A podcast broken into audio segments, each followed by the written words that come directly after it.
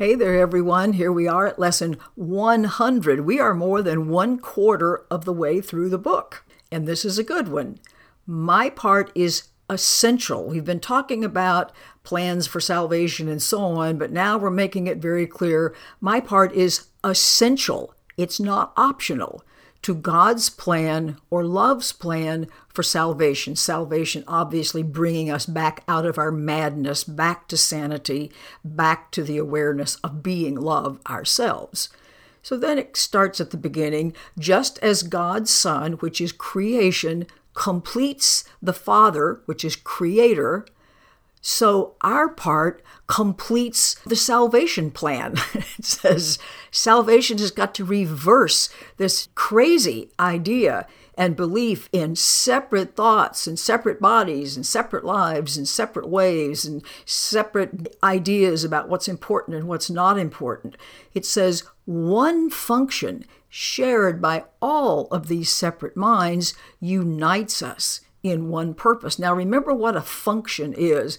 The function is the natural or proper action for which a person or other thing is fitted or employed. It's our natural and proper action. That's our function. Since, as we think we're separated things, we need to unite back together, and we do that when we share a common purpose. Because, as it says, each one of us is equally essential. Get that. Everyone is essential. There aren't any throwaway people. There aren't any throwaway aspects to creation. Everybody has an essential part in wholeness.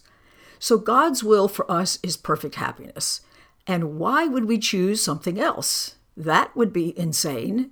That is saved for us to take in working out his plan is given so we can be restored to what he wills for us, which is happiness. Why would I not want to cooperate in a plan for my happiness? We'll actually find out later, but it's throwing out the question at this point. This part, our part, is as essential to his plan for everything, for wholeness, as it is to our happiness. Our joy, our happiness has to be complete so that His plan of perfect happiness for everybody can be understood by the people we run into, the people He sends to us that we encounter.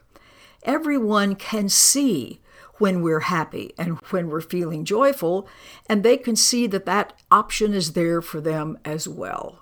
They can see what happiness looks like. Happiness is not theoretical. So it starts the next paragraph by reminding us again we are indeed essential to God's plan or love's plan.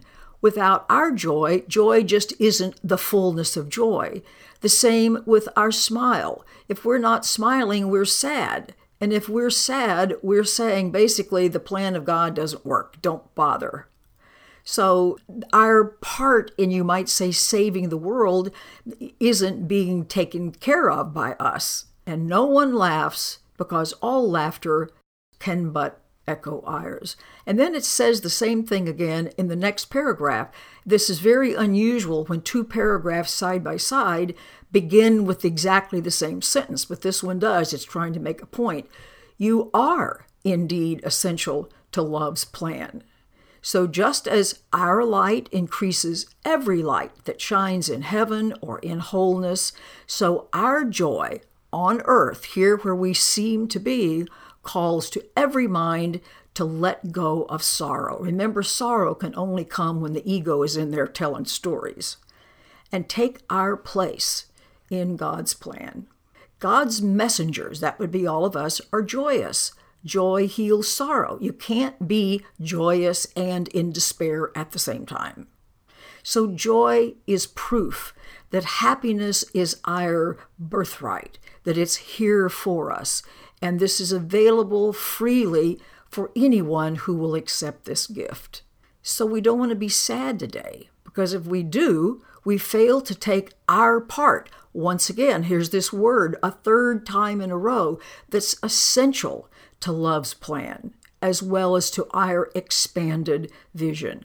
Remember, sadness is of the ego. Sadness is the sign that you would rather play some other part instead of this essential part in bringing wholeness back into our minds that's been given us. And so, therefore, we just fail to show the world how great happiness can be for everyone. So, today we're going to try again to understand joy is our function. Now, remember, function is our natural or proper action. That's what's built into us. So, if we're going to be sad, our part isn't fulfilled.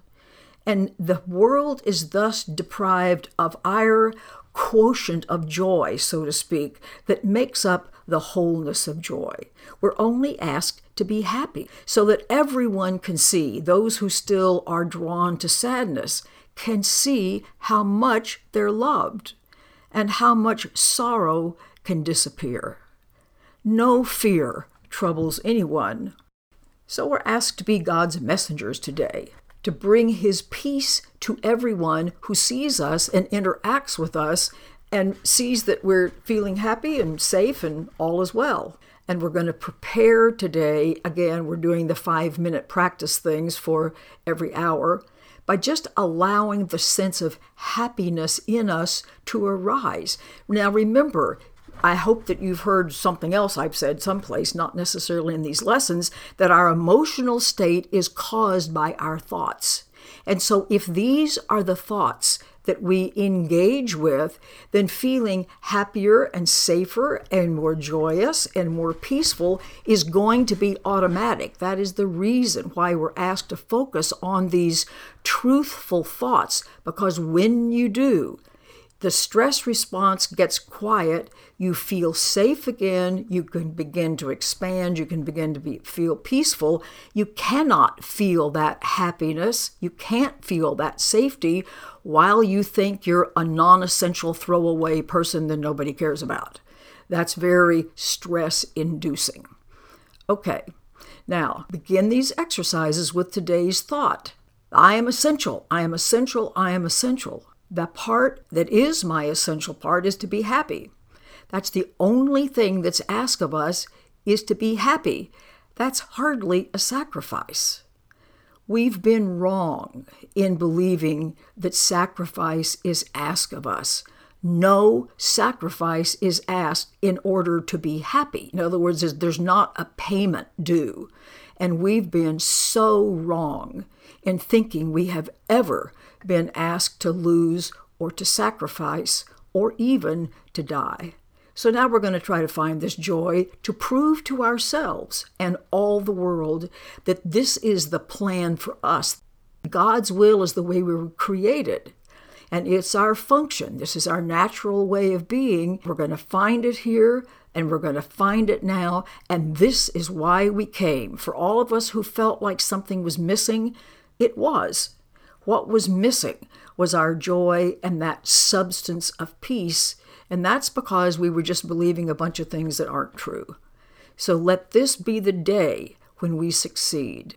Be undismayed by all these little thoughts and foolish goals that you pass as you ascend to meet the Christ in you, as you ascend to become aware of love's presence.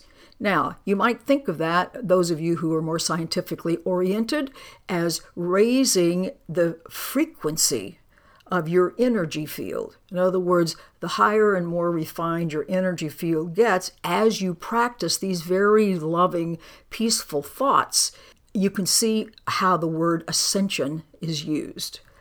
And then it says, He will be there. Love will be there. You can reach this now. What could you possibly want in place of this experience.